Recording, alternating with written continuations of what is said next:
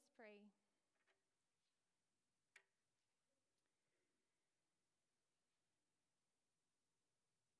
Gracious and holy God, as we prepare to come before you, as we prepare to tune our ears and our hearts, our whole selves uh, to the lessons of your word this day. God, we pray that you would speak, um, that you would speak into our lives. Lord, you know uh, the state of each of our hearts this morning. You know whether we walked in here with hearts that are happy or hearts that are sad, hearts that are angry, hearts that are broken, hearts that are celebrating, hearts that are confused. You know the state of our hearts this day, Lord. Help us as we come before you to just lay them bare before you and your word. Tune our hearts uh, to your heart, O Lord. It's in your name we pray. Amen. So, our scripture reading this morning is Psalm 44 in its entirety.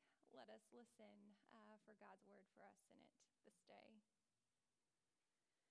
We have heard it, God, with our own ears.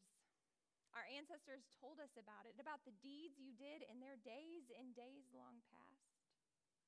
You, by your own hand, removed all the nations, but you planted our ancestors. You crushed all the peoples, but you set our ancestors free. No, not by their own swords did they take possession of the land. Their own arms didn't save them. No, it was your strong hand, your arm, and the light of your face because you are pleased with them. It's you, God, you who are my king, the one who orders salvation for Jacob. We've pushed our foes away by your help. We've trampled our enemies by your name. No, I won't trust in my bow. My sword won't save me because it's you who saved us from our foes. You who put those who hate us to shame. So we glory in God at all times and give thanks to your name forever. But now, now you've rejected and humiliated us. You no longer accompany our armies. You make us retreat from the enemy. Our adversaries plunder us. You handed us over like sheep for butchering. You've scattered us among the nations. You've sold your people for nothing, not even bothering to set a decent price. You made us a joke to all our neighbors. We're mocked and ridiculed by everyone around us. You made us a bad joke to the nations, something to be laughed at by all peoples. All day long, my disgrace confronts me, and my shame covers my face because of the voices of those who make fun of me and badmouth me, because of the enemy who is out for revenge. All this has come upon us but we haven't forgotten you or broken your covenant. Our hearts haven't turned away, neither have our steps strayed from your way. But you've crushed us in the place where jackals live, covering us with deepest darkness. If we had forgotten the name of our God or spread out our hands to some strange deity, wouldn't God have discovered it?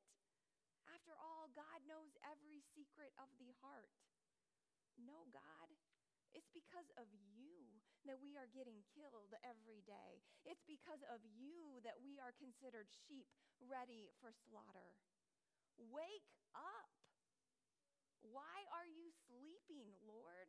Get up. Don't reject us forever. Why are you hiding your face? Forgetting our suffering and oppression. Look, we're going down to the dust. Our stomachs are flat on the ground. Stand up. Help us. Save us for the sake of your faithful love. Friends, this, This is the word of the Lord. Amen. Why? Anyone who has spent amount of time around a growing toddler is familiar with this question. Just about every child hits a stage where this little three letter word question looms large in their day to day. It seems that most kids hit a stage where why becomes the most used word in their vocabulary, for they are trying to make sense of the ever expanding world around them. It's a question grounded in curiosity and a thirst for knowledge about the way the world works. It's a question kids ask the people in their lives who they trust. And studies show that the more all of those whys are responded to with patience and care, the stronger those bonds of trust grow. But don't worry, parents. None of us are batting a thousand here. Amen. We've all resorted to the because I said so response on more than one occasion. Yet we also know what the because I said so response gets us. If we are consistent with it enough, it gets us silence, which is often what we are longing for in the moment. To shut down the relentless questions that take a whole lot of brain power and emotional energy to answer. Short term, the because I said so helps us out. But long term, when it comes to our children, silence isn't what we really want. Ten years down the road from the why stage, we will be begging our teenagers to talk to us, longing for the days when they came to us with their questions. Which is why I think we find passages like Psalm 44 throughout our scriptures. I believe God longs to hear from us. I believe God created us for relationship and longs to foster relationship with us. I believe that God loves our questions and all the emotions that lie underneath them. By the time we move out of childhood into adolescence and beyond, we are less curious than we were as children. We start to make sense of the world. We start to have an idea of how the world works, what our place is in it, and we move through our days operating within that realm of understanding until, for one reason or another, our world gets turned upside down and we simply can't anymore. We can't keep moving through as we had before because the parameters, the rules we thought we understood just don't work anymore. We find ourselves looking some life altering happening in the eye, and we have no category for it.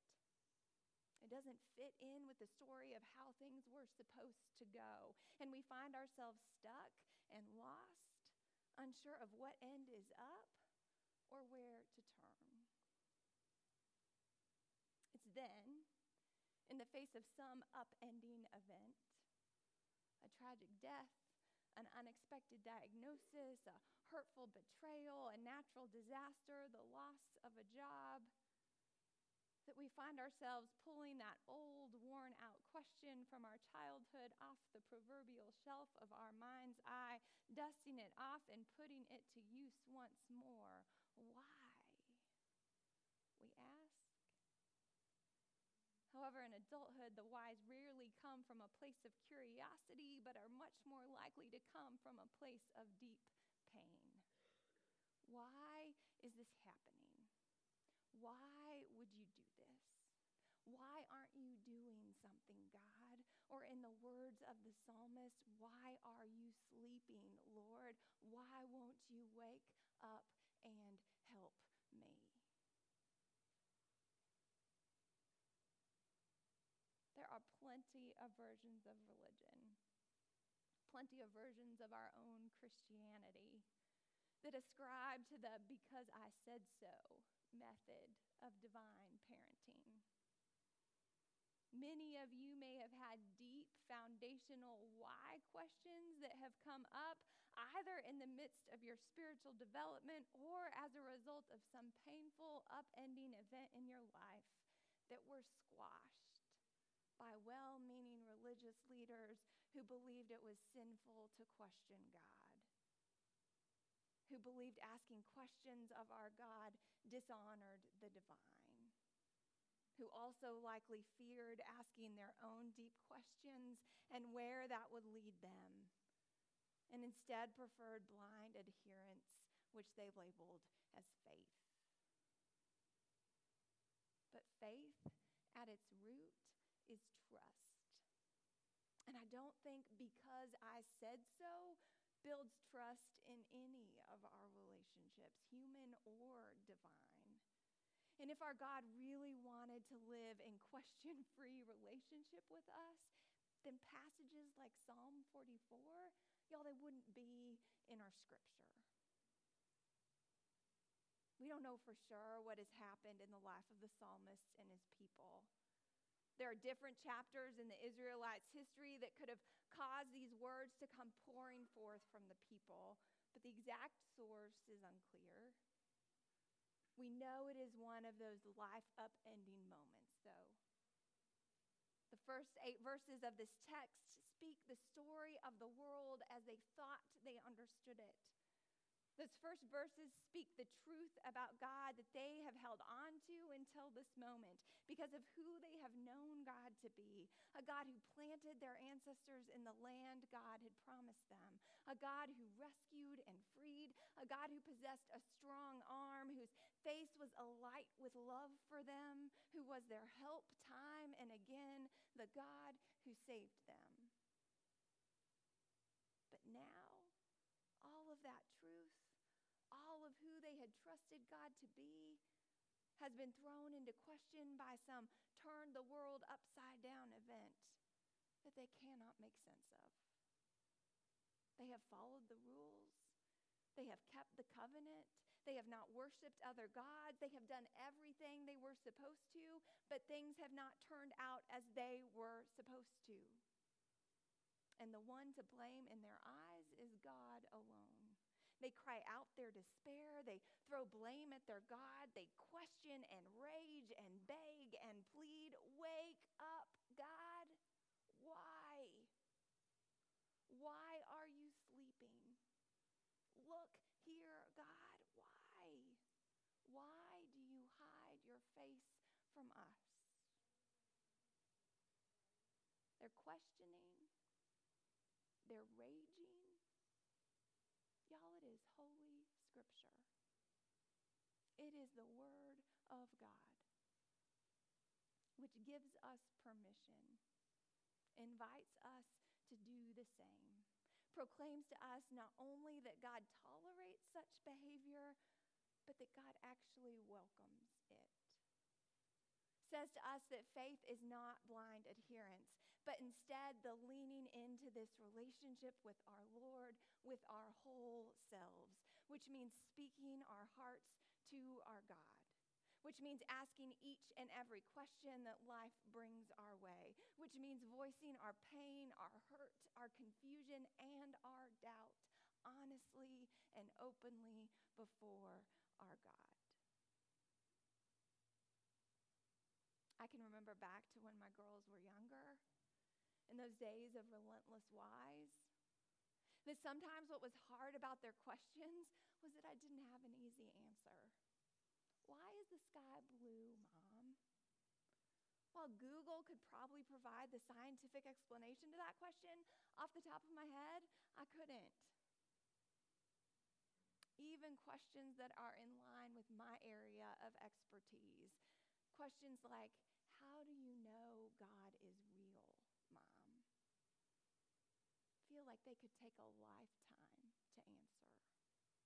not the couple of minutes I might have before their attention moves elsewhere. Some of the questions we hold in our hearts are lifelong questions that no one can answer for us. They are questions that are meant to be lived. And their answers don't come to us in few sentence responses, but instead are discovered as we live as well. Sometimes understanding is not the end result of our questioning. Sometimes understanding is beyond our human comprehension. Sometimes we ask questions that we will live our whole lives. And the answer that comes over time from our God of faithful love is peace. The peace of God, which surpasses all understanding and guards both our minds and our hearts in Christ Jesus. That peace, that peace in the midst of the mystery of unanswered questions, it won't come leave our questions unasked. That peace, it's born out of a relationship of trust. Trust that can only be built if we bring our whole selves into our relationship with our God. When our worlds get turned upside down, we have to speak our truth.